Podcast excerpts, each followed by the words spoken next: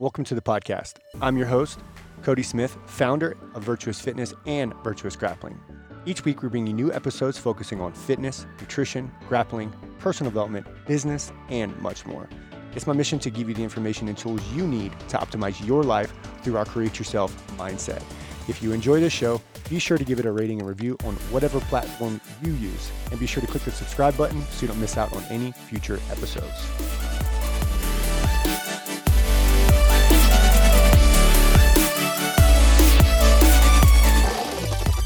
All right, what's going on, you guys? And welcome back to the Virtuous Coach podcast. In today's episode, we've actually got a recording that we did for a good friend of mine, Travis Model. He is the host of the Elbows Tight podcast.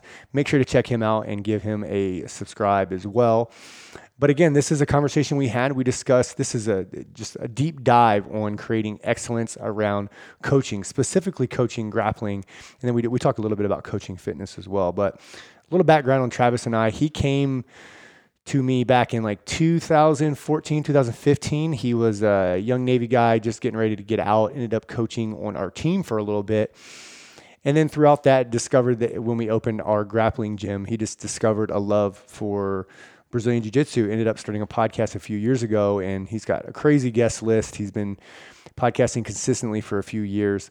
And he asked me to come on the show a few weeks ago, and we jumped on. We actually recorded it sitting right on the mat at Virtuous Grappling and then uh, I just enjoy the conversations. Always love having opportunities to chop it up with other podcasters just because the it seems like you can just talk for hours. But again, we talk about creating excellence around coaching, specifically around grappling. We talk a little bit about fitness.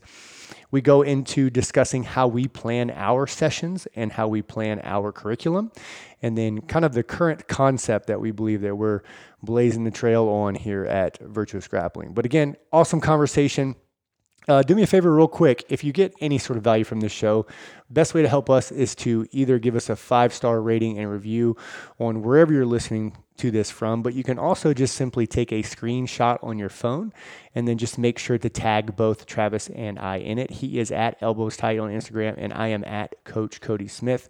Again, you can tag us, post up that screenshot, and then. Uh, Again, without any further ado, you guys, I'm going to go ahead and get this show rolling. Thank you for being here, and I will talk to you guys on the next episode. Welcome, everyone, to another episode of Elbows Tight Podcast or The Virtuous Coach, wherever you're listening. Yeah, wherever you're coming out from, you know what I mean? Brother, it's been like three and a half years. Is that you the were last like, time we podcasted? Yeah, I think you were like episode three of the podcast. Dude, I'm like an OG on your podcast. You know what I'm saying? Yeah, yeah, yeah. yeah. a lot has changed Yeah, for since, sure. since then. So, I gotta say, can I say something before we get started too? Uh, I gotta say, like, I'm super proud of you. Like, I remember when you started this thing. Like at the time, like I was really into podcasting. I was, like, my podcast was growing like crazy. it was. I was just kind of in like the this this season of life where like I wanted to push super hard on like online stuff. And um, when you were starting yours, like I always admired like how much effort you put into the show. So you guys listening to the show, like we were just talking about it last night after we got done training, like how much time and effort you put into this podcast. And as a as an outside person sitting on the outside, I wanted to save this for the show today. as an outside person sitting, you know, like seeing this from afar, it's been really cool to like watch not only your growth as a person and as a father and as a husband, all those types of things, but also as like seeing you step into this like especially now the podcast is all yours just to see your growth inside of that and your knowledge is like incredible. I even it like probably like is like you know 10 times more than i know about podcasting stuff now. It's incredible to watch and like it's been really cool to see you grow this thing man. So uh, i even appreciate being back on the show again. I know i was an og and it was probably cool to have me back on there back, back then but now i'm just a you know a guy running a business. So yeah like i said man very cool very proud of you. It's been cool to watch. No, I appreciate that, man, and and you definitely, um, you know, because you had started podcasting before I did, Mm-hmm. and you know the the virtuous or what was it back in the day? it was uh, the create yourself podcast Yeah, the Create Yourself podcast. You know, you were doing twice a week, and I remember you were like, "I gotta, I'm putting out two episodes a week," and It's I was like, "I was like, bro, that's I'm doing once every two weeks at that time," and I was like. You know, I applaud you for Yeah. for the effort that you were putting in, and you know it inspired me to keep going. And then you know now the podcast is at the point like after John left, um, it's at the point now where I feel like it's so much bigger than me. You know what I mean? So it's like there's so many people that listen to it and look for value from the guest I bring on or what I have to say. And and my journey alone, it's kind of hard to to stop now. It's like so much more than just me chit chatting with my Yeah. friend. I mean, it's still pretty much the same thing, Sure. but now I have a little bit more of a following. So it's It's harder It's- to turn that thing off. it's harder to turn the thing off. And you know, um, one of my goals this year was to try to be like crowdfunded as much as possible through Oh, very my audience, and not to take on sponsorships. Uh, just simply because like when it when it comes to like sponsors and people putting money towards me to promote something, then there's the obligation of I have to do it, Mhm. and then it gets uh it's hard because it's like I don't really have anything to say this week. But I need to find something because Yeah. I have re- I have It's you know forced. financial obligations to put an episode out this Mhm. week. So it's a it's been a journey, um, but it's it's crazy to think it's coming up on five years now. Yeah, that's cool. It's like literally like as my show was growing, I just got to a point where I was like, I literally can't. I don't Yeah. have the time. I like, uh, and and I probably you're, you're much more. I feel like efficient with the way that you do things with like your video and stuff like that. I I never really adopted that. I've always kind of just been the guy that's like I'm gonna I'm gonna force it forward basically, and I think Yeah. that hurt me in the long run. To Yeah. where like even now, just getting one episode out a week is very very challenging. But I do enjoy a podcast, so it's like, and I got this cool podcast recording stuff that I can't just like not use, you know. But um, so like I said, I, I I love watching what you're doing with it, man. It- appreciate it, that. actually revoted after a conversation we had. It remotivated me to launch mine again, and to um at, at a very at the bare minimum get one episode out a week. I used to like record them on my phones and get them out really fast. Yeah. and spend hours, and that time just isn't there anymore. But um yeah, man, very cool, dude. I'm, I'm No, I cool. it's appreciate cool to that. watch it. I appreciate that. And today, what I want to talk about is kind of like we just uh, mentioned, like the evolution of the podcast. Well, Mhm. let's talk about like the evolution of your coaching, my coaching, just Mhm. coaching in general. Yeah. Because, you know, I started coaching. When did I move here? 2014. So probably 2015 is when I started coaching on the CrossFit side and Sure. like weightlifting and whatnot. And to me, coaching is like it's 100% a skill, right? And to anyone, you know, there's a lot of people that listen to the show that are blue belts and whatnot. And once you get to blue belt, you're pretty much you can become a coach. Mhm. You know, you can you can start teaching jujitsu, at least the bare bare minimum fundamentals Sure. and whatnot. Like I got to do the fundamentals for a little bit before I had to switch my schedule, and seeing just like how much I've changed from being a CrossFit coach and that short stint as a jiu-jitsu coach is like very intriguing to me to see just my evolution and then watching you obviously over the years how big you've built this as a Mhm. business and everything like that and we can get into that too and just how you how you've like grown as a coach is like really inspiring also because Mhm. obviously you're like one of my mentors like one of my that. best friends and whatnot and I look up to you quite a bit so I just wanted to like hear how things have changed, and also you know you've been going through a lot with like the ecological dynamics, like Henner Gracie, Oh like you're gosh. just trying to go back and forth and just find your voice. Yeah. So let's start off like when you first started coaching. You know, you started coaching CrossFit. Uh, or MMA, like what was it like? Who you emulating? Who did you find draw inspiration from in order to to hopefully have someone learn from what you were saying? hmm Uh, I think when I initially started coaching, I wanted to, like, I wanted to do something different from things that I had always. It's just like now with like some of the leadership stuff that I'm really diving into. It's like I wanted to be a coach that I never had. Um, so I think initially there was, it, it was like I had like an ongoing identity crisis for the first few years because there was nobody. There was nobody at the time in the CrossFit space that I had come in contact with that like because even from the very beginning, I, I knew CrossFit was my thing. It was the thing that I loved the most. But at the same time, I, I felt like just being a, a CrossFit coach, like I just, it's just what I do. I just teach that methodology. You know, it's I don't go any deeper than that. Like I don't get any get into any of the mindset stuff or any, of the bu- bu- under, you know, behind closed door stuff. Like I don't get into into any of that. Like I've always like struggled with leaving that alone because like real change didn't come until like I did dive into the, some of Mhm. that stuff with people.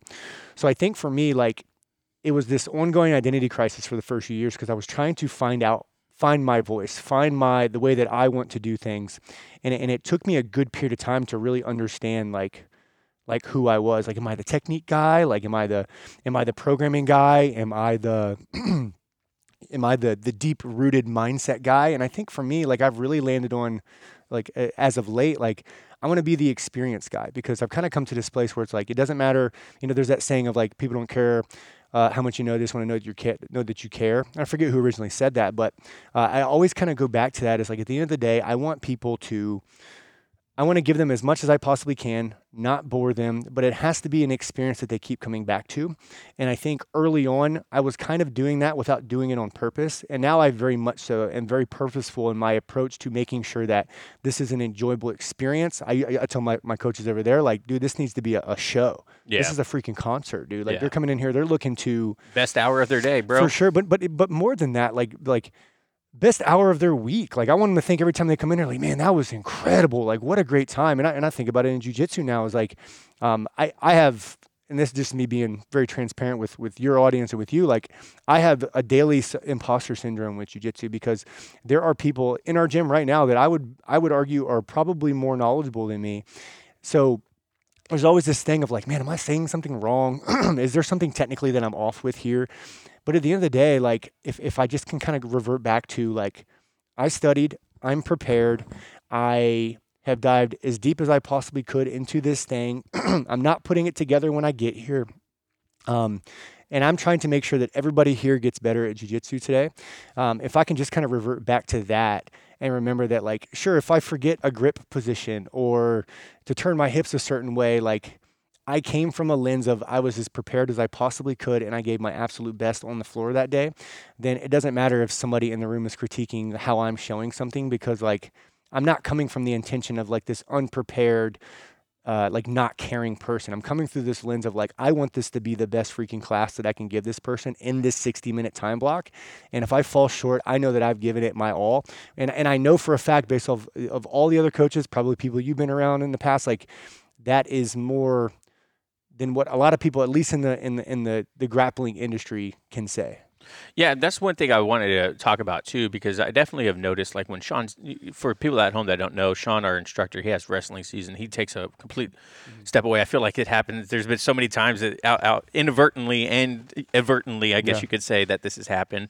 But uh, I did notice, like once Sean came and he took his first like step away for wrestling season, bro, you were like, if I, to be honest, you, I was like, Cody has no voice right now. He is like struggling to find out how the hell to do this. Mm-hmm. And it like last night's class, I was I was thinking on my way home, I was like, that was a good class. Like that was solid. You know mm-hmm. what I mean? Like there was no point to where I felt like you were you're like second guessing yourself. Even when you you caught on some to something, like I even asked a question, you're like, that's a good point. Like I think know, I had like- to do it again to see what Yeah. I did. Right? Yeah, yeah. yeah, and I think I think that just comes with experience because I know when I first started coaching the fundamentals, I was like, bro, like Keegan will show up, Jack will show up, you know, and I'm like, I'm like these guys, guys are know- crushing they me. know stuff, Yeah, yeah, Like, yeah, yeah. yeah. And I, I would like to think like, um, just because of like jujitsu is pretty much my life outside of you know my family and work because of the podcast and jujitsu Mm-hmm. Sure. and making content.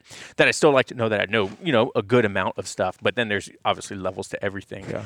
So when it came to coaching, uh, the fundamentals, I was like, I have to be a hundred percent ready to the like to your point, Gotta to the best of my ability, bro. Right? Because uh, failing to prepare is preparing preparing to fail. Right? So I was like, not knowing something doesn't doesn't make me scared. Right? It's okay to not know something. Like I tell my kids all the You time, don't know like, what you don't know. You don't know what you don't know. It's okay. And if someone says like, hey, it's supposed to be this way, you have to be humble enough to accept that and be like, okay, that.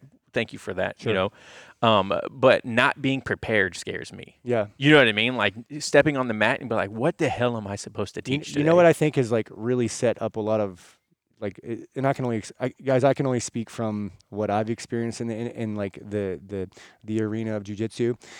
Is like, I think there's always kind of been this thing to where like jujitsu instructors act as if like there is a singu- singular way of doing something, Yeah, or agreed.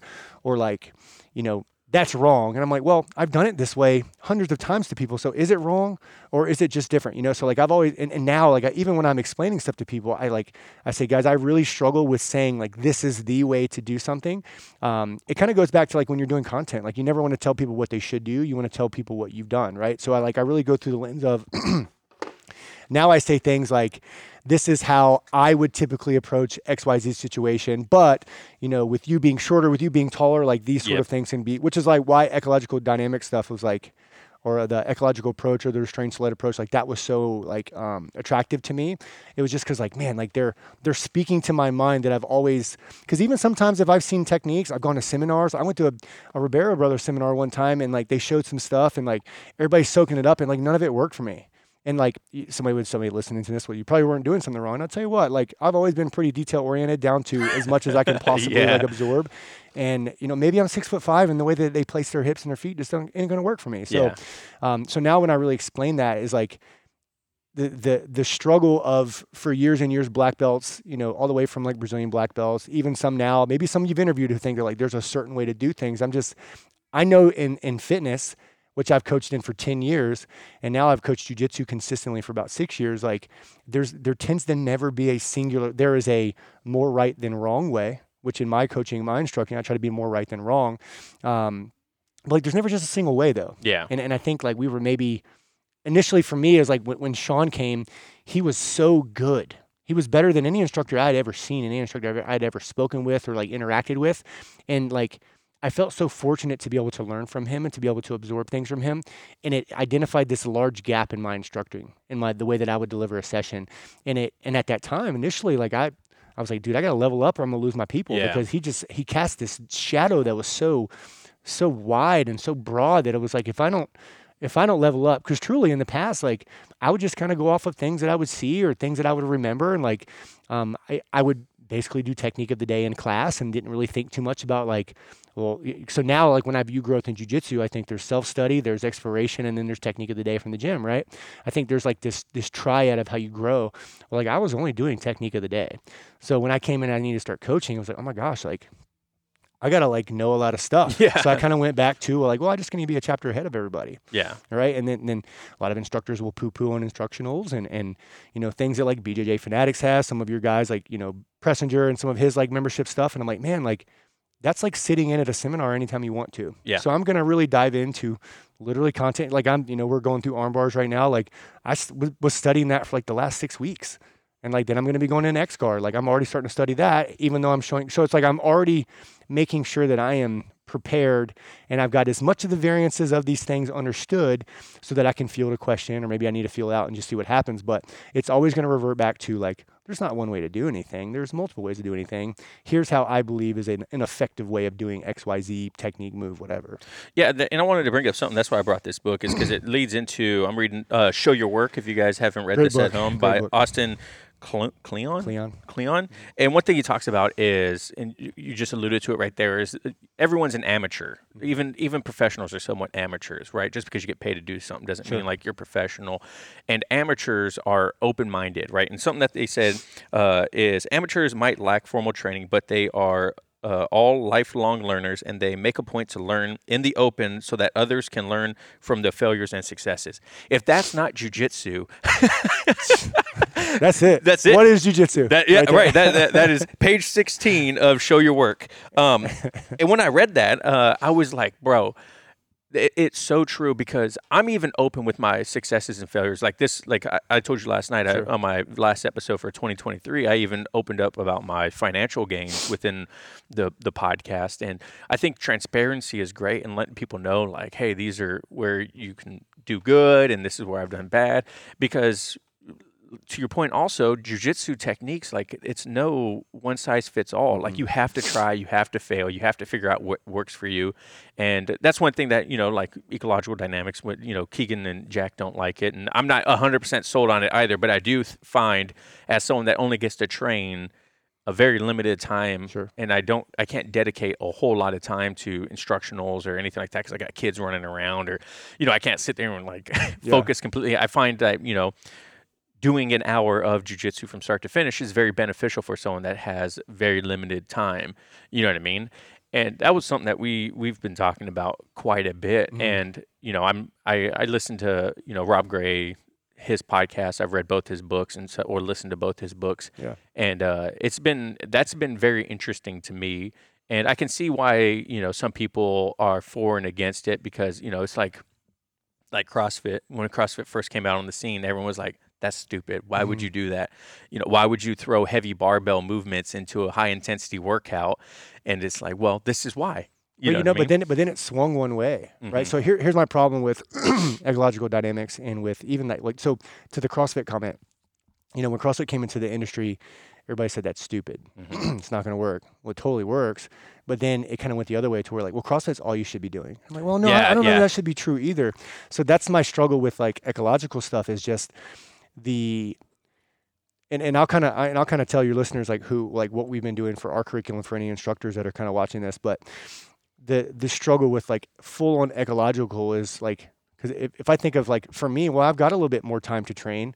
I get a lot from like a technique, but it can't be too much. Like, You can't mm-hmm. show me five techniques in a thing. As, as a as almost a black belt, like I will see So crazy to hear. which is nuts. It, I don't, sh- you know, Sean told me, whisper in my ear, little sweet Little- nothings little about when it's something, coming. I was like, I don't want it, bro. Hold on to it. I'm good. We're good. That means I have to coach more. yeah, bro. Um, but but to that point is like they're the the ecological guys are saying that's the only way you should do it, and then the technique drilling. So then the technique guys are like, all you need is bet really good technique, and then you got your drilling crowd where like just do things hundreds of thousands of times, and I'm like, well, I don't know that from from being in the coaching industry for this long, I don't know that any of those are the right way. Right. What if like you know, and and then somebody would argue, well, is there a right way per person? Fitness is completely individual. Is jujitsu learning completely individual? Probably, Absolutely. I- probably, I, right? think so. So it's like okay, with all of these different realms, like it, it- even to my class last night, right? Like there was live at the end, kind of ecological, maybe a little loose on some of my restraints in the, in the positional sparring time of the day, but like, you know, we did some technique in the beginning. It was a lot of moving, it was a lot of doing, less instruction. Then I got into some instruction, and then I did some uh, positional, like ecologically ecologically minded thought or, or minded drills at the very end. So it was like, okay, I'm trying to give the whole spectrum in all of my things now. I'm doing it in fundamentals too. So it's like I'm not completely sold on one thing Yeah. in fitness. Like you want to hear my inappropriate analogy for how I explain fitness? By all means. Okay, so I, I literally tell this to new clients. It's super funny because it makes them laugh, and then they're like, "Oh man, this dude's kind of funny." So I say, um, if a bodybuilder, a CrossFitter, an Olympic lifter, a power lifter, an endurance athlete, a gymnast, a bodyweight specialist, like all the things in the world got together, and there was this wild party, and they were drinking way too much beer, and they had a baby. That's what kind of what my gym is, and they laugh, but I'm like, but they get it. They're like, Yeah. well, wow, he's saying that they do everything. They're kind of they're a they're a hybrid of all these things, and I think for jujitsu, that's where that's where I'm driving us right now. We will. I don't. In the past, you you asked me earlier, like what where would I get inspirations from? I you know the cook versus chef analogy. I was very much like a cook. I would look around and just kind of see what everybody was doing, and I would like essentially copy their recipe. Whereas now, I still look around, I still shop, I'm still looking for inspiration, but it's because I'm trying to make my own recipe. I'm like, well, let me take a little bit of this, you know, a little bit of garlic and a little bit of onion powder and some some paprika, and let, us put all this stuff together and let's make a new recipe Yeah. maybe that hasn't been done. Because like the minute I'm in line with what everybody else is doing, like I'm wrong. Mhm. I don't want to be like everybody else. So you ask me like if I'm looking around at what other people are doing, yeah, to a point. But I was trying to find my own my own, identity in that. And truly, when I stopped my podcast, one of the reasons because I'm like everybody else. Yeah. I'm just doing interviews. I'm asking the same questions everybody else has. Like it didn't feel, it didn't feel like unique.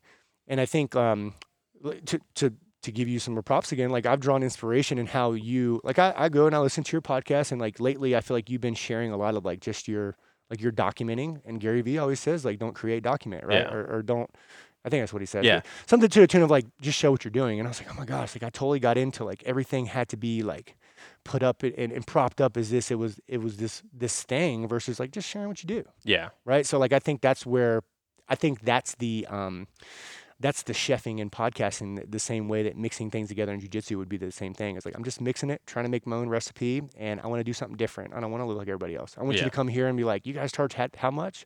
Well this much well like why do you charge more than everybody else because i'm better than everybody else Boom. Gotcha. I try harder than everybody else, Yeah. right? Like we are more prepared than everybody else. You're never gonna get an instructor who just walks in here that like, you know, thought about what he was gonna do two minutes before. It's like, no, dude, we're I'm thinking about what we're doing four weeks from now. Yeah. Keegan's already trying what he's gonna be showing two weeks from now. You know, like we're already we're working, we're mapping, and we've got this hive mind thing going right now to where it's like, well, four, five jujitsu instructors coming together on one curriculum is better than one doing it by himself. So that's kind of where I'm at to answer that, to kind of go into that a little bit. No, and, and I and looking back, you know, when you started talking about the Henner Gracie and how they they run their their academies and whatnot, and and uh, at first I was like, I was like, I don't know, man, because I don't feel like. I, it was hard. It was hard for me to to get behind it at first because I was like, I don't know, man. I just feel like you know, there's like this stigma that comes with like Gracie Jiu Jitsu nowadays because they're you know very traditional in the way that they are. with their 600 students and very successful. I was about to say right, and I was about to say it's like the same thing with Gracie Barra. When I, I interviewed uh, Mike Bates over in the UK, who rode across the Atlantic Ocean by himself, right? And uh, he's a Gracie Barra affiliate, and he's like, he's like, I love Gracie Barra. He's like, I have 350 students. He's like, there was no way I was going to get this done by myself. He's like, they have the tools and the system put in place to where anyone can be successful underneath them. And so, as a business owner, I can completely see why, you know, going 100% eco is might not be beneficial. Uh, and if you guys want to disagree with us, by all means, let us know down in the comments below. But how it might not be beneficial to your academy, right? Because I mean, where, granted, once again, eco's still relatively new, and this is me not bashing on them, but it's hard to find a super popular, you know, hundreds and. If there is out there, let, let us know well, too. success leaves clues, yeah, right? Like how Right. many, like most of the biggest gyms in the world have like a soft landing for new faces, yeah, right? Like, and if we're going to be, uh, like, I'm, I'm a big faith guy, right? Like, uh, y- you know this about me for now for the past few years, but like, as a as a Christian man, like I'm an ambassador for Jesus, right? Like, if you look at me and I'm this cowardly, weak, you know, uh, feminine man, and I'm telling you how like about the the the gospel that is you know Christ, and you're and you're looking at me like I want nothing of what you got, Yeah. right? Like, um, like am I being the proper ambassador for for that? The same way with jujitsu is like, what's the goal of jujitsu? A lot like Christianity, we want to spread it. We want to get more peop- more people involved. We want to we want to make it more accessible to people. But here we are, and, and I group myself into this because I was that too. Like here we are a few years ago, like getting almost elitist yeah. to where it's like well, CrossFit not- was the same way. totally, it, which is why I was, changed. Which yep. is why I changed, right? So and I think like, why a lot of people have changed from the for sure 'Cause I think CrossFit to- behind that right Yeah. now. Like they're like, well, it's totally elitist. yeah. And because I think CrossFit, people would see the name CrossFit and they would get intimidated by it because of all the videos on social media, Jiu-jitsu's the CrossFit like games. Oh, Jiu-jitsu's gonna get 100 like percent. Yeah, and I I think it's better than it w- it My name was. doesn't even say jiu-jitsu in anymore. That, right, and that, we'll get to that too. Yeah, yeah. And I think it's because the same thing why it's virtuous fitness now, right? It's because um, it's more of a welcoming thing. Mm-hmm. You know what I mean? Same with like instead of saying virtuous BJJ, it's kind of grouping you into Mm-hmm.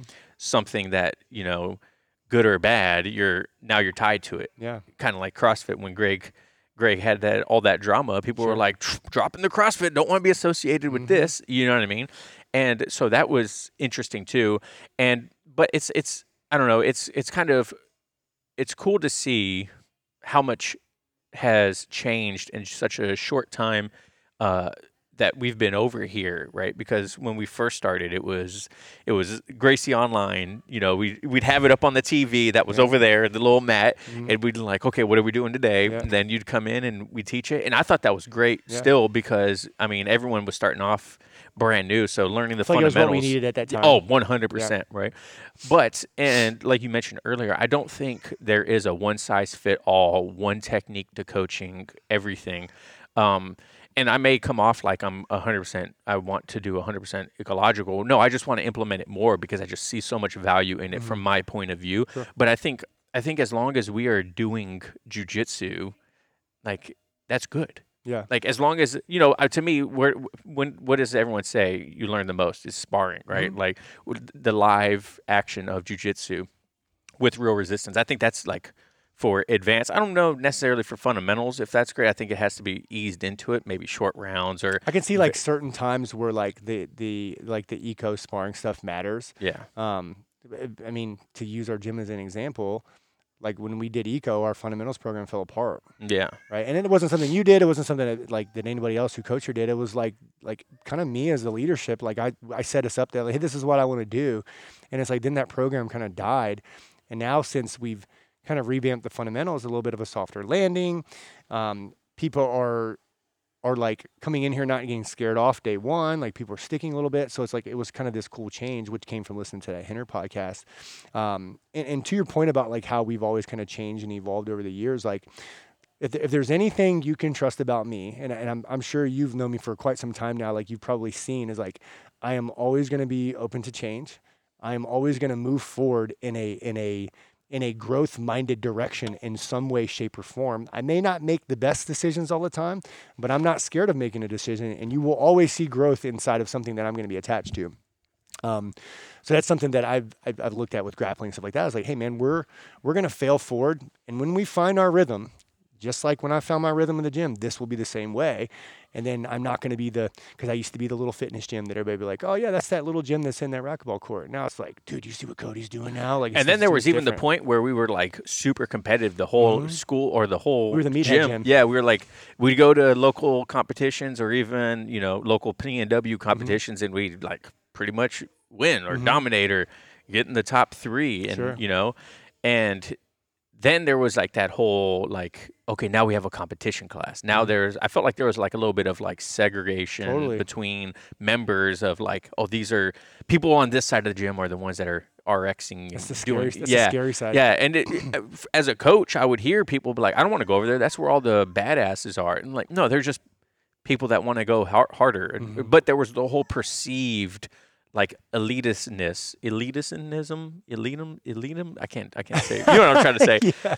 And I think that can happen in jujitsu too. Sure. I definitely think if if someone were to come into an advanced class and the coach is very militant, you know, like yelling at people, driving us into the dirt, mm-hmm. you know, I think that can cause anyone that's not a meathead to be like, ah, this might not be for yeah, me, man. It scares them off, right? Yeah. And and it's like if we're gonna again back to the ambassador thing, if we're gonna be ambassadors of jujitsu, like it's got to be, it's got to be something that people are gonna want to do and that people are gonna actually do. And I understand, like, there, there's there's probably guys that listen to your show that either go to a gym that is maybe more competitive, competition minded or um, maybe a little bit more of like an abrasive environment and it could be successful. Um, but I guarantee that same gym likely has been about that same size for a period of time. Um, I guarantee that like the the the culture there isn't nearly as connected. You know, which are the things that matter to me. Like if I've got a bunch of people competing, but they're like you know, people come here sometimes that are competition minded and they kind of spin out and they end up not staying here, and and I I view that as like well my culture doesn't fit them and that's great, um, but it's because like I want this to be a an environment that is welcoming to people so that I can actually have the opportunity to reach people and to show them jiu-jitsu. And I don't get that opportunity if I kind of turn into the the elitist, like more abrasive environment. And that's just my opinion. That's not right. Again, the same way there's no one way to do jiu-jitsu. I'm assuming there's probably no one way to do business. But what I have seen thus far in my ownership of, you know, two businesses and then coaching other people who have businesses, that tends to be more right than it is wrong, if that yeah. makes sense. So how do you as a coach, business owner, you know, how do you know if if it's time to switch something because it's not working or that you're not giving enough time to work itself out? Good question. I don't know if there's a right answer there. I think generally generally a few months for most things will show will show you its true colors, right? Or at least give you so I track data like like crazy. Like I have I keep data on people that come in the door versus people that stay, people that set appointments versus people that actually show up to those appointments average time a person spends with us, average attendance. Like I, t- I, I track all of these things. So when we insert a new a change into something, I start watching my numbers a ton. I do it with fitness, right? So when I start to see a downward trend, not just a good month, a bad month, but when I see a downward trend across like two, so to answer your question, I don't know that there's one way, but I watch trends in my data and I just kind of see what's going on with that data. And generally that helps me rather than making an emotional decision about like a change in our curriculum or a change in our offering, whatever it may be. Um, I rely more on like what are the numbers saying because like that tends to be more wrong than right. So or more right than wrong. So um, to answer that question, I think there's probably no like specific time, but I operate in a in a data and like a data and feel based environment to give the best grasp on things that I can. How do you develop that field? Because it's not like it's going to happen. You open the doors, experience, and you know what I mean. Experience, right? I mean, I, I would say back when the gym was ran by other people, I didn't have that feel. Now I, I feel like I have a really good finger on the pulse of both sides of my business, right? And now I can. It's almost like you can.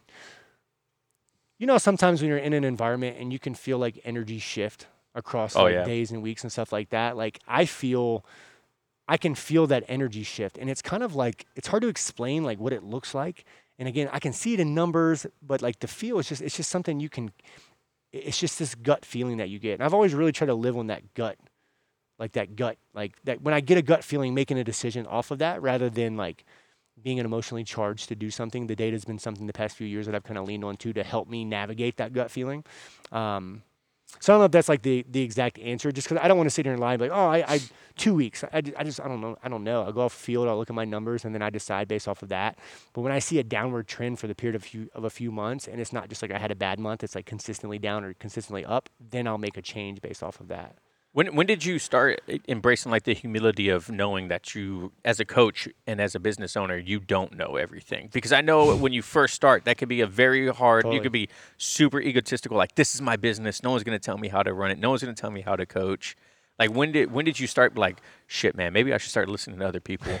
I've had a healthy fear of failure, as in like um, I actually heard Kevin Hart talk about this recently on the Joe Rogan podcast. He said he wakes up every day feeling like the life that he lives is like he's going to be found out and and it's going to be taken from him.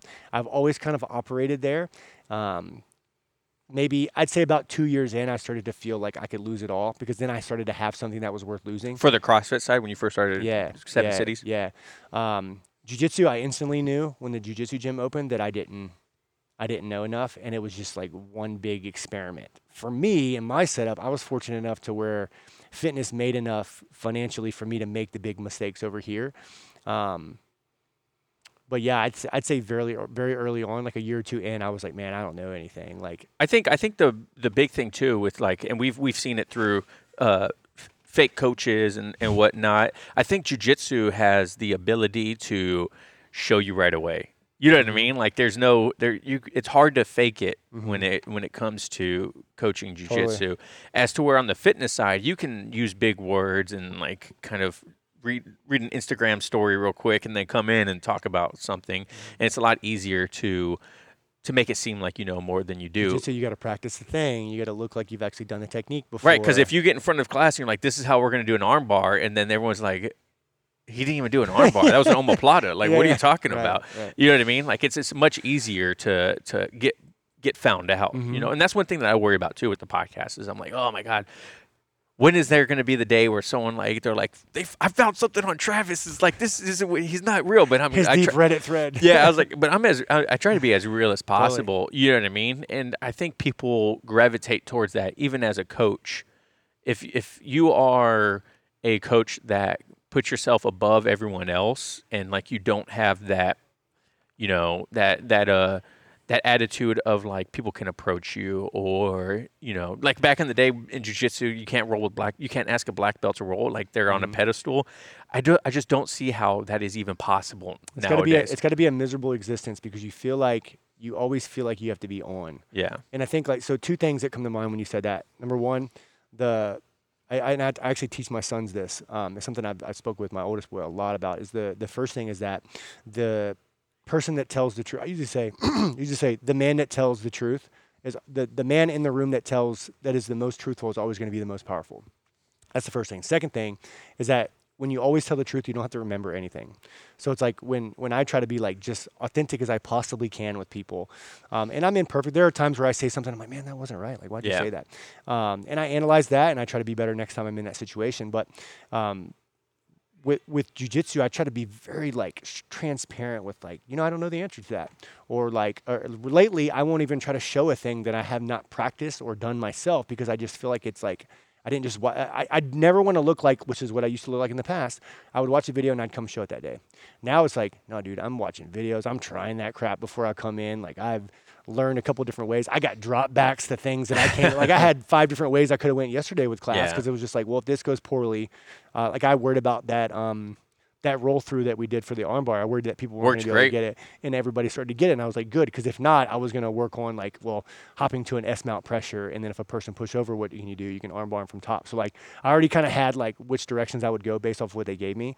Um, but yeah, so like just being as truthful as you can all the time is a much safer place to be, especially with the podcast because you're out in the ether. People are, There, there's this is gonna be here forever. yeah, yeah. Even if I delete it, someone's got it. Someone's, in, somebody pirated that stuff for sure. Yeah, dude, for sure. So as as as you're coaching in jujitsu, and um, I know as a coach in CrossFit, right? So we would see triage, right? Always mm-hmm. work on the person that you see has the biggest issues and kind of touch the the people that are more experienced just so they feel like they're noticed, right? Mm-hmm. In jiu-jitsu, there could be times when the whole class is needs to be triaged. Mm-hmm. You know what I mean? How how do you approach that? Um, good question. So I think I actually try to lately in the past I would just try to address it. All right, guys, seems like everybody's messing up here, and I bring us back back in and kind of do the thing. Now, I try to, and this is. It's, it's interesting when I make curriculum now, like for my day or I make my plan, I come at it through the ecological lens Mm. of like if I had to make this into game based, what would it look like? So um, even yesterday, like I don't did I, I don't think I got to where I showed an entry, did I? Into Into S mount? S-mount. No, I no, didn't no, show no. an entry, right? Yeah. Which is where the progression is going, right? So I kind of begin with the end in mind and then I back out of that. So it's just like when we teach to clean, what do we teach first? The thing that people are going to mess up the most, which is the jump and catch. So we go Mhm. there first and we go through each position. Now I do that in jujitsu to where I think like, you know, we're going through armbar. I, we don't think we finished one armbar yesterday. Yeah. I just kind of set you guys in the position right before the finish, and then we worked on like control with the legs, control with the arms, different body movements based off of responses. Like that's kind of the lens that I went through. So in the past, I would do just kind of like a bulk triage of like what was the most gross fault inside of everybody making the mistake. Now I just simply try to make my curriculum in a way to where when I come to the session that day, um, when I come to the session that day, I'm set up in a way to maybe negate some of those major faults happening already versus like, okay, guys, we're st- like yesterday.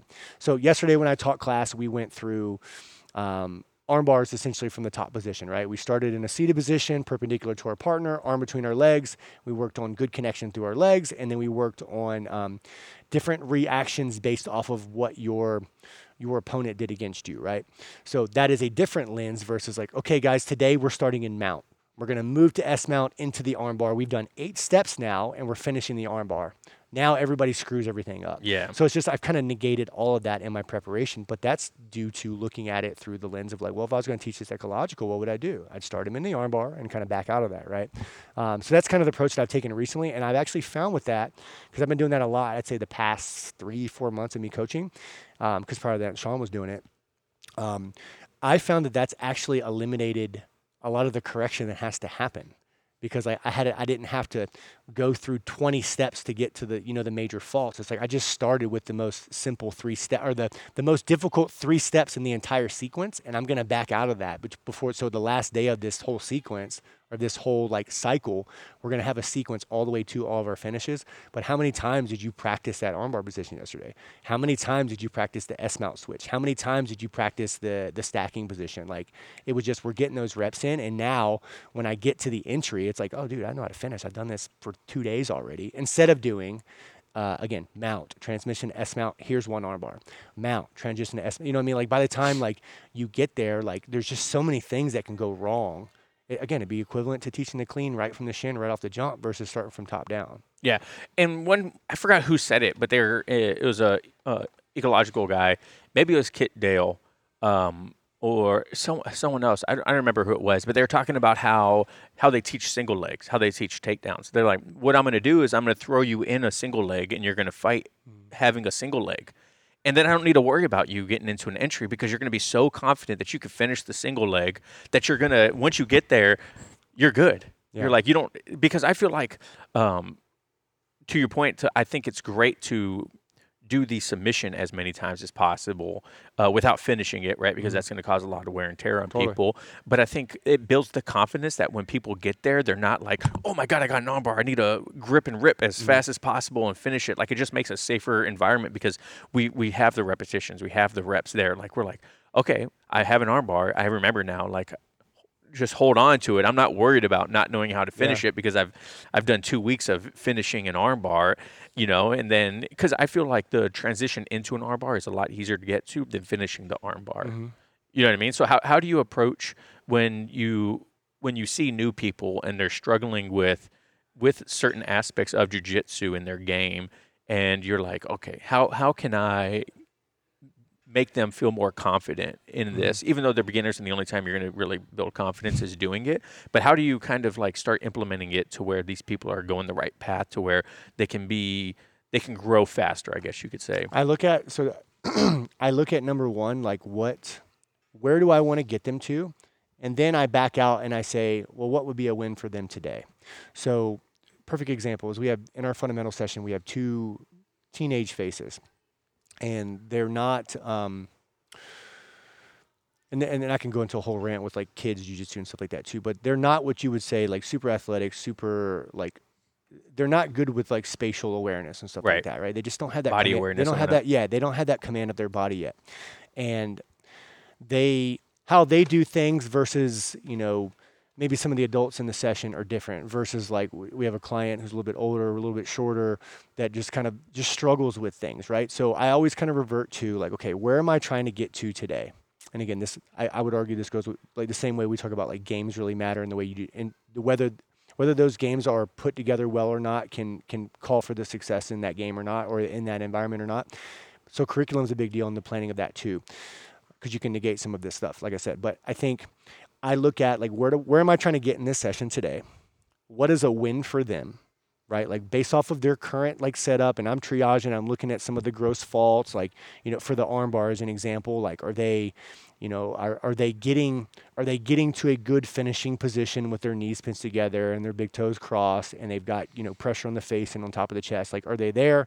Do they have the arm held properly? Like, I'll kind of look at those things, and if they're really struggling, then I kind of just need to paint a picture in my head as a coach to where like what would make them feel as if they are winning today and be as close to the picture I'm trying to paint as possible and then trying to get there. Or there's also this analogy of, you know, we're, we're, we're all, in, I, I said this yesterday when we were coaching class for the armbar with the advanced class. I said, if you're struggling, if you struggle with the roll through for the armbar, continue to practice the thing before. So I said those things to say because when, when I'm coaching people, I imagine as if we're driving on a highway right? And on that highway, each exit is another progression in the, the difficulty of things. And maybe I drop them off at this exit and continue with the group to this exit, but I can always circle back around and kind of check in on them. And they're still doing the, the main path, we're still following it. I'm getting them a win. In my mind, what is a win for them today and what makes them feel good about what they're doing.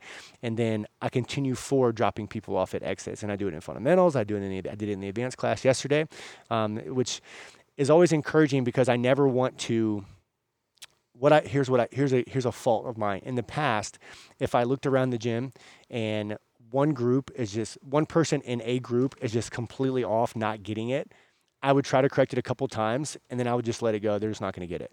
Now I look at it like, well, hey, well, what is a win for them in this environment today? And let's work on that instead. If it's something slightly different, different than everybody else, cool. Like I'm not going to tell certain people with, you know, really short legs to try to get into this perfect, perfect, uh, perfect triangle position with oh boy who's got a you know. A, a freaking 60 foot wide shoulder base, right? Like, Yeah. well, so I'm going to give them something a little bit different. Maybe I give them another variation, whatever it may be, but I'm going to give them I'm going to give them a win that day, and in my head, they're as close to that picture as I can get them.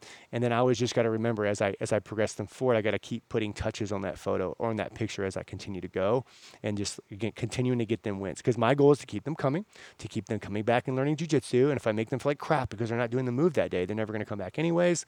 You know, maybe they find them. And again, if if I go into the self defense conversation, maybe that person's jujitsu that they would have learned later on could prevent them from being in some sort of altercation, whatever that may be. But I say all those things to say, what is a win for them?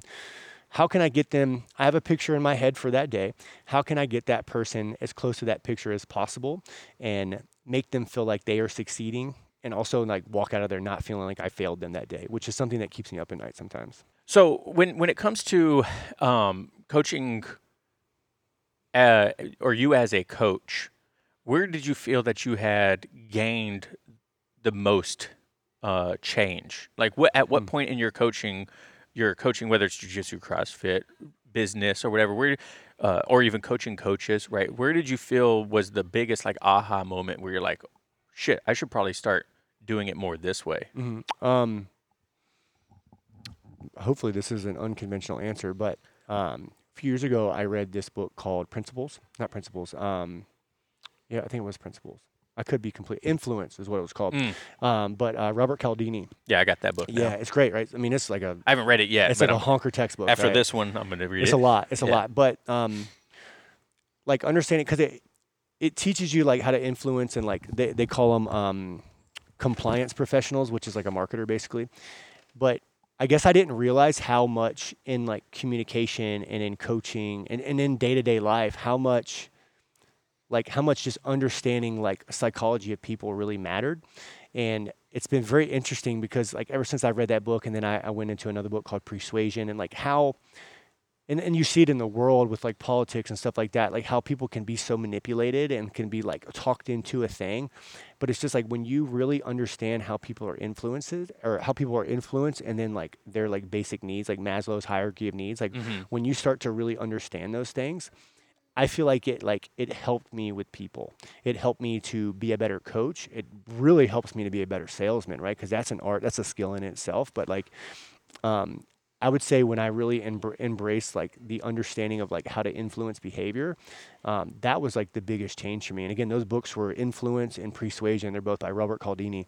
Um, when I read that book, I started to kind of see, like, be able to see through things that people would say to me, and I could see through the way that people would act, and and I could just see it everywhere. So um, it was as if I had been like, what is it, red pilled or blue pilled, yeah. whatever it may be. I felt like I was red pilled and I could just like see through things. So um, that's probably the biggest thing for me coaching wise that like completely changed everything I do. And that was probably like three years ago. What, what other books would you recommend someone wanting to get better at coaching should read? Mm. Um, I think leadership books in general are always pretty good. Leader, leader who had no title.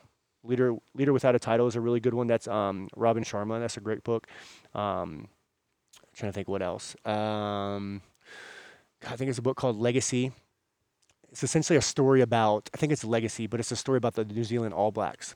And they talk about like how one of, one of their like slogans in the, in the All Blacks is like no dicks allowed. So basically like, like it, it talks They're about all males, though. yeah, no. but it, right. but it just talks about like how they built culture in that yeah. rugby organization, and um, it goes back to like from from the leadership down how they've created a winning system based off of that. But I think like coaching wise, like you're a leader, right? Like I I, I got patches for our, our our youth kids who helped the minion session, and it says youth leader on it because like I want I want I believe leaders make other leaders, right? So I want to create other leaders because I even thought about with our coaches, don't put coach on the back, put leader on the back. Because I think like when it comes to being a great coach, you gotta be a great leader. You have to you have to create followable excellence. You have to be a person that does what they say they're going to do when they're going to do it for people. Um, you have to show up consistently for people, and I think that all kind of flows back into like the leadership bucket. So, extreme ownership. Literally, literally any leadership book out there you can possibly think of is probably a good place to go as a coach because when you start to understand like you're not just a person facilitating a room, that you're actually leading them through an experience, an environment, an art, a, a fitness regimen, whatever it is, like you are you are leading them through this thing. When you really embrace the leadership side of it, I think that can like level up 10x your your dang coaching overnight if you read a book.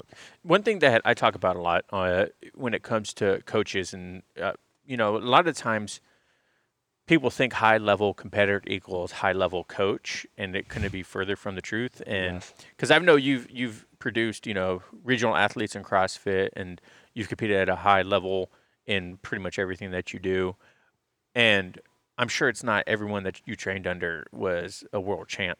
You know what I mean? Mm-hmm. So how what acc- not accolades? What do you look for in a coach to follow them?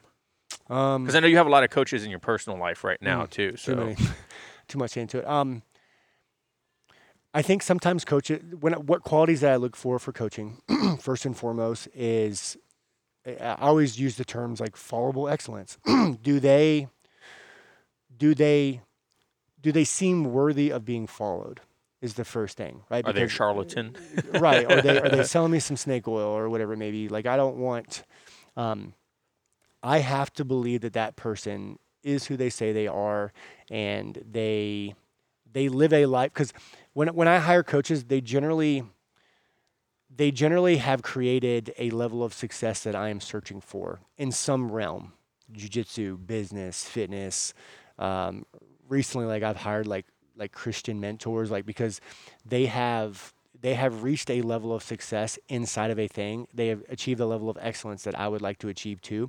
So I'm going to go and I'm going to get as close to that fire as I can because I want some of that smoke, right? So it's like for me, when I'm looking to hire a coach, it's like, does that person have a level that I want?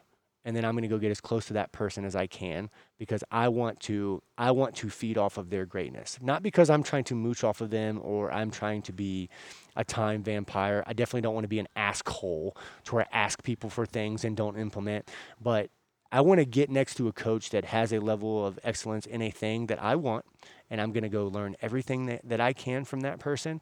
And you probably noticed from watching me over the years is I've got coaches, different coaches all the time. I'm always kind of moving on because it's like I go, I learn everything I can from this person, and then I move to the next person, and then I move to the next person. And I just, to me, success and creating a level of like growth in your life, like that, that is going to come on the other side of character traits and skill sets, right? So if a person has a character trait, I'm going to go learn that character trait. If a person has a skill set, I'm going to go learn that skill set. And I and I pretty much just move from thing to thing. Same thing with books. If that like I don't just read books because I like to read books. I read books because I have a deficiency in a thing, and I'm going to read a book in that in that thing. Read, right now, I'm like really trying to dive into branding because I want mm. this to mm. be a, a, freaking brand that sticks, right? I'm reading a book called Primal Branding right now. I don't even know the, the author. I found on Amazon. I heard a guy talk, on a podcast talk about it. But it's like wherever my deficiency is, I'm gonna go get a coach. That coach has to have followable excellence in that thing. And then I'm gonna stay with them until I feel like I learned everything I can from that person, or until I get a feeling that maybe they aren't who they say they are, and I kind of move on. One person you should, if you're looking at branding, you should look at Chris Do. He's uh, mm. the Futur on YouTube. Okay. Um, he also runs a marketing branding company and he talks a lot about how to build your personal brand and how to charge clients and everything like that. And one thing he, he always gets in trouble about is like you shouldn't negotiate price with people. If they're negotiating price they're not the customer you're looking for. Nope. you let them know that what it is is is this price. You yeah. know what i mean?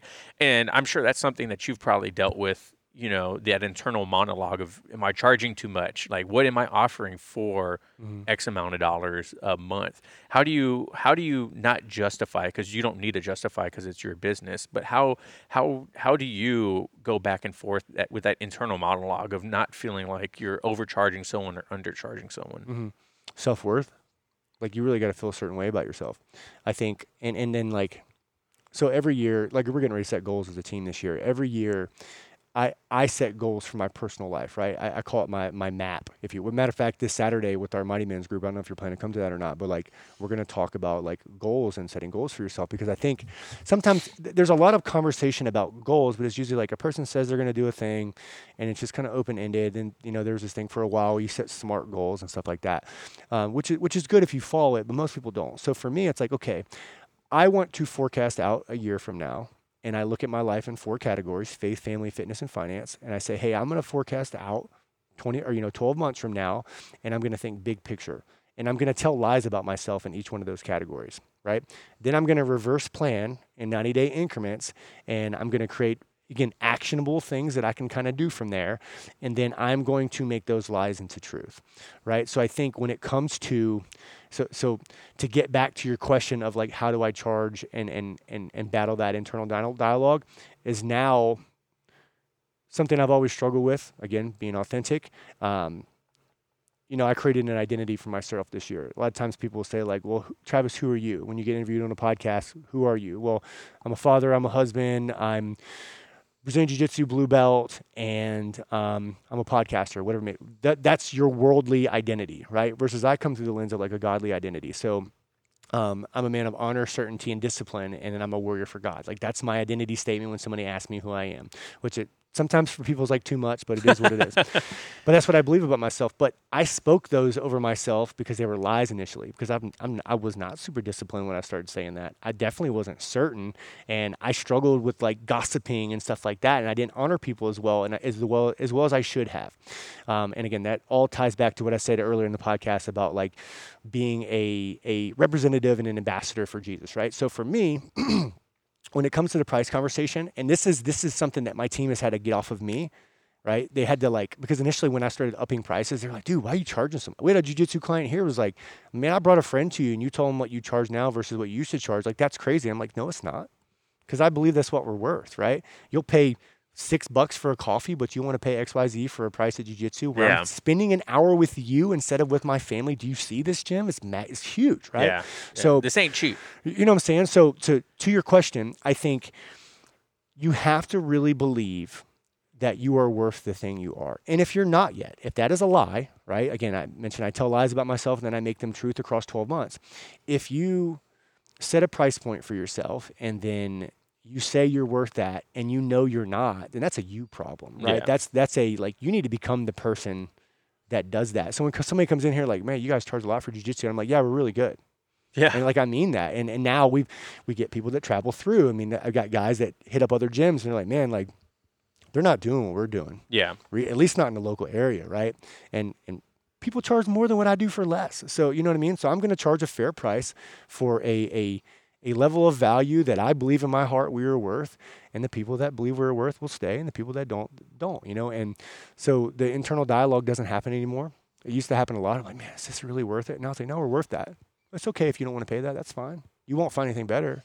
And I mean that. So it's kind of that's kind of where I'm at now to answer that question. How do you how do you how do you promote a, an environment to where whether it's your coaches, the students, the athletes, anyone that's underneath this these these four walls or eight walls and two roofs. Yeah. Uh, how how do you ensure that you're promoting an environment to where when people do hear the price, when they do you know search around and whatnot that that they know the value is there because it's easy to say well that's how much we're worth but if someone walks in and they see a shit show and they're like you're out of your mind if you think that's worth like how do you promote the environment to ensure that that that follows through that lie that might have been told a while ago is now a truth Um, and again, like we try to be as perfect as we can. Um, and we're not perfect all the time at this, but I think it starts with like, again, back to leadership of like, here's the here's the expectation. I mean, even when you were coaching, like I wanted to look at your curriculum, we would share, and I'd give you feedback. It was really good. So usually it wasn't like I had to change anything, you know. But like, I think sometimes as like, and this is I've been I was weak as as a leader in this situation before, to where like. I would struggle with like calling people out on certain things. You probably remember when you were on the team before. I would struggle to say something Yeah. to people. Now, and we'd always bring it up to you like the your friends You were like cody yeah, you freaking yeah. got to say something know, or I you got to speak up So I'm so much better about it. I'm not perfect, but I'm much better at it about it now because of that reason. Because like we're not charging nine ninety nine per month to work out here. Like I recently heard uh, that there's a there's a gym local to here that like it doesn't even know who pays and who doesn't pay in their gym.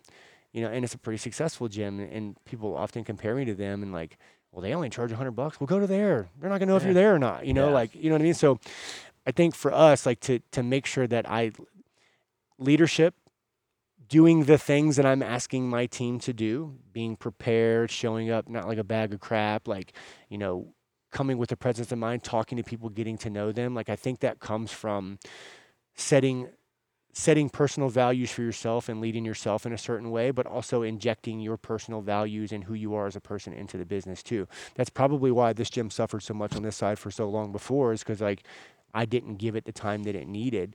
Um, versus like now, like I eat, sleep, and breathe both sides. It's not like one side gets more than the other. They both get me. Probably more than, more than most people probably want. More than my family definitely want sometimes. But like, um, I think that standard starts with the person setting the setting. Like this is who we are. This is what we do here. This is the the level of, of presentation we're trying to do. When I was learning about like the Gracie stuff and how I wanted to kind of change the curriculum, I said like, hey, this is what we're gonna do. And I came to you guys and like that's that's what we changed. And then like back to the the influence, the marketing, the sales. And you gotta sell to people who are gonna do that. You gotta sell it on them. So I had to sit down with the jujitsu team two, three months ago and I said, This is what we're going. Here's why. I got them really excited about it. And I was like this like hype man and I'm cheering and I'm all excited about it. And like now they're just we're walking in step together we're talking about things together. You know, like we're on the same page. We're we're all the team is excited about where we're going, and they give me ideas. And then like they, they also know that like I don't shut their shut down their ideas. So when I give them feedback because I I allow their feedback to come, they're more willing to hear my feedback now. If that answers your Yeah, question. yeah, absolutely. So for people that are like newer to jujitsu, and you know, say they just got promoted to blue, or they're been blue belt, or they're a white belt, and they're they're like, I love jujitsu, got nipped by the bug, I want to do this forever, uh, and they eventually want to transition into coaching. What do you think they could do the best in order to promote that in, within themselves, or enable to show their their academy, their black belt, their instructor, whoever it is, that this person would be a good coach Yeah. Um, so you're you're asking the question you're asking. Me. What I'm hearing you say is you for the white belt, the blue belt, who is not currently a coach that wants to become one, how do they make themselves appealing to the Yeah. leadership? And if you guys are hearing stuff in the background, it's because the CrossFit's going on on the Yeah, other side. this is live. They're coming at you. Well, it's not live when they're listening to it, but um, It could be. yeah, yeah. we should do that next time. Um, yeah, so I think like if I was looking for a coach, number one, um, I always look at like likability. Like, you know, like if people hated you and like, oh, Travis is a real jerk, I would have never asked you to coach, right? But you're a likable dude. People enjoy you. You make people laugh. You make people feel comfortable. You're always super helpful when like new faces are on the mat. You're like, hey, I'll be partners with that person. Like, when I look for coaches, person again, I don't ever want to say like what a person should do. I want to say what I've done. As a owner, as a leader of the jiu-jitsu side, I look for that. Are they likable? Right? Like are, I don't want any butt heads on my on my team, right? So are they good to their wife? Do they love their kids? If they've got like an estranged wife and like their kids hate them and like they're always here and they got a family, I'm like, I don't know. Like Coming in smell like alcohol, you're, pr- cigarettes. you're probably not going to be a good fit, you know. And you know what's beautiful about our environment? There are people here that were smoking and drinking and stuff like that before, and they don't anymore. yeah. Like that's like it's like it's like pushed out of you because you're like, wow, they don't do that. I'm gonna look stupid if I do that, you know. So, um, what I look for as an owner and as a leader, and I'm assuming that any other self-respecting gym owner that has a good cultured environment, they're probably looking most importantly, um, sure, know jujitsu, right, or at least care about knowing more jujitsu. But more importantly, like, are you a good, likable person? So if like you want to be a coach and you suck as a person, you're always talking smack, like everybody hates you, like you're always hurting people, like you're never going to coach. At least not at my gym. Versus if like you're super likable, people enjoy your company, you know how to make people laugh, like you you can feel the leadership energy on people sometimes. Like if you if you show and you put off that sort of energy into an environment, I think it'll kind of na- you'll naturally ascend into a coaching position, just because that's where I've seen everybody go in my environment, anyways. Yeah, because I definitely feel. I think an, another funny thing is, you know, you and I grew as coaches quite a bit in the CrossFit side. Went to our level two together, Did our level Yeah, two man. together, you know, and it was an eye opener going to that level two because we were like, you own a you own gyms Mhm. like like you guys can't explain a push press you know and i think i think a lot of people and especially in jiu-jitsu they say you know oh I'm, i love jiu-jitsu i'm pretty good at jiu-jitsu i love crossfit i'm good at crossfit and then they're like i want to become a coach and then they start doing it and they're like this is freaking hard It's really hard. it's really hard. Time management, knowing names, explaining techniques. You know what I mean? Understanding how to break it down in a level to where people can can digest it. You know, and I think that's a big issue that we have in jujitsu is a lot of times there'll be a 15 step technique and the people are lost in the weeds, bro. They're like, where? you three, like- two, one, clap. It's And we're like, like, it's like when we make content, right? Like how hard is it to not make content for your colleagues yeah, versus like your your your average listener that probably listens to your show. Even like as a guy who makes content, sometimes it's like I want to make stuff that's like higher level because I want my coach friends to read it and be like, that, that was good, dude. That Yeah. was good. Nice job, bro. Pat on the back. Versus like, nah, you know, uh, uh, Mrs. Jones, who's 45, who's overweight, like she probably needs to see that. And more recently for me, like my avatar tends to be like men, right? So like I need to make it to them instead of my colleagues. But I think it's the same thing with like um, when you're like coaching and stuff like that. It's like you got to meet people who have no idea what you're talking about where they are. Maybe they don't want to know the 27 John 27 step John Danaher approach to an armbar. You know what I mean? yeah, It- which guilty as charged, guys. Like I've done it. Yeah. Literally me, you know. So, you know, it is what it is. But yeah, I think just like understanding like, hey man, like what good is all of your knowledge if nobody freaking gets it? yeah. Yeah. And if you, it's, you kind of got to like learn how to read a room too. Mhm. I know there's been times when I was coaching CrossFit and you would look around and people are glass eyed and they're exhausted from the warm ups and whatnot. And you're like, okay, I should probably keep Yeah, moving on. down. Yeah, you know, and I, that was one thing too that uh, you know you implemented a couple years ago. it's like you would start shadowing, Mm-hmm. p- people start shadowing, or which I think was great. And I think for jiu-jitsu that might be good too for new coaches is to have you know a more experienced coach. Yeah. Like like hey, uh, like one thing and Keegan talks about, and I keep forgetting to tell him, like, hey, maybe you should say this, but he will say turn your ulna up for like the ankle lock. I'm like. Just say go like hitchhike, like Yeah. t- point your thumb up or whatever. Like it might be an easier Blade cue. arm. Yeah, yeah, Yeah. blade of your arm, like turn it up, because I, I- we we used to say it back in the day, like keep your core engaged, and you're like, what does that even mean? How is how is the mother of four coming off the street that has no fitness ever and Mm-hmm. wants to get healthier is going to understand keeping your core engaged. Hey, cough. You feel that? Yeah. Keep it like that. Yeah, You yeah. know what I mean? Flex your stomach like Yeah. you're trying to show abs. Yeah. You know what I mean? One cue I used to say instead of like kicking your hips back or shooting your butt back or whatever, I used to say stick your butt out like you're taking a booty picture on Instagram. and people would laugh and they're like, "That's good." I, Yeah, you know, or stick your butt out like you're trying to close the fridge. it. Yeah, They're thinking of every influencer that is yeah, like, right. You know what I mean? And so, how, how as a coach do you navigate cues and uh, feedback into where you're not doing, you know, John Danaher is successful because he's John Danaher, but no offense, Cody, you're not John Danaher. I don't you're have Cody enough Smith. autism, dude. So how, how do you, how, how do you know what is a a good cue and a bad cue when you're coaching? Um, I don't know if there's bad cues. I think there's good cue. There's there's there's better cues and there's not so good cues. Like eh, okay, so there is bad cues, but ultimately, like I have not seen things that were like completely out to lunch. It's generally like, well, we could have said that a little bit better, right? Um, so ultimately, I think th- there's macro, micro in coaching, right? So when you're showing technique, it's probably good to maybe be somewhere in between based off of who's in the room, right? More advanced people, it's probably okay to go more into the weeds with things, right? For us, we have such a diverse environment that like I try to kind of split the middle, right? I try to go somewhere in the middle of like the micro macro stuff. But as far as like when I'm in a macro environment, I will kind of go as deep as I need to to reach as many people as possible in that environment. And then as I go, meaning my macro bunch of people, micro one to two people in a small group, right? When I'm when I'm macro, I'll maybe go less deep.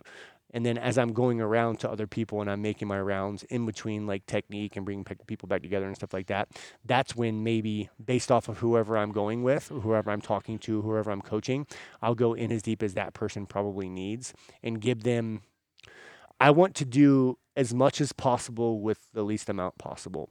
So do more with less is what Yeah, I always kind of say. Yeah, dude. So I want to go and I want to get this person, give this person enough energy or enough explanation, enough cueing to get them where they need to be and then stop there. Maybe the more advanced person, I'm going to cue them a little bit more and go a little bit deeper with them. Yeah, that's great. So, but hey, we've been going for quite some time. The other side's about to start actually working out, and I don't want to get, get uh, loud. copyrighted from the music that's going to be playing. that. Yeah. so, if you give one piece of advice to a brand new white belt day one, Mm. what would it be? Ah, that's a hard question, Travis. Um, best advice for a white belt is take your time. You're you're not going to know anything. Jiu-jitsu is the only art you can't grow very fast in. Now you can create a level. You can get to a certain level. How do I explain that? I'm, I'm trying to trying to paint this picture in my head. You're likely not going to become a world champion in a year right? So be okay with that and be okay with making mistakes. Don't try to settle in on a style. Don't try to settle in on like trying to go and win every competition. Like look at it as this is a come into it with a long-term mindset of like this is going to take longer than I expected and it's going to be harder than I expected. Perfect. Yeah. And if people want to follow you, where can they find you at? So you can check me out on Instagram. I'm uh, at Coach Cody Smith on Instagram. You can also check out our gyms. We have um, two fitness gyms. Um, it is at Virtuous Fitness WA and at Virtuous Fitness ID because we just opened our gym in Idaho. And then we have our grappling gym here at Virtuous Grappling. Perfect. Well, thank you so much, Cody, Thank for coming on again, man. This is a great conversation. No technical issues besides the camera almost dying. nailed That's a- it's nailed gonna be a good day. You know what I'm saying? I was listening to Creed on the way. Can you take me? Classic. Yeah. So thank you guys so much for Thank listening and watching at home. Remember, go check out Cody. Give him a follow, like, describe, or subscribe, whatever, five stars, all that stuff. And uh, remember, no L checks here. Peace. Thanks for tuning in to this episode of the Virtuous Coach podcast. Please leave a rating and review on the platform you are listening to if you enjoyed the show. This helps us to grow and reach more people with the intent of helping people grow through the create yourself mindset. See you on the next episode.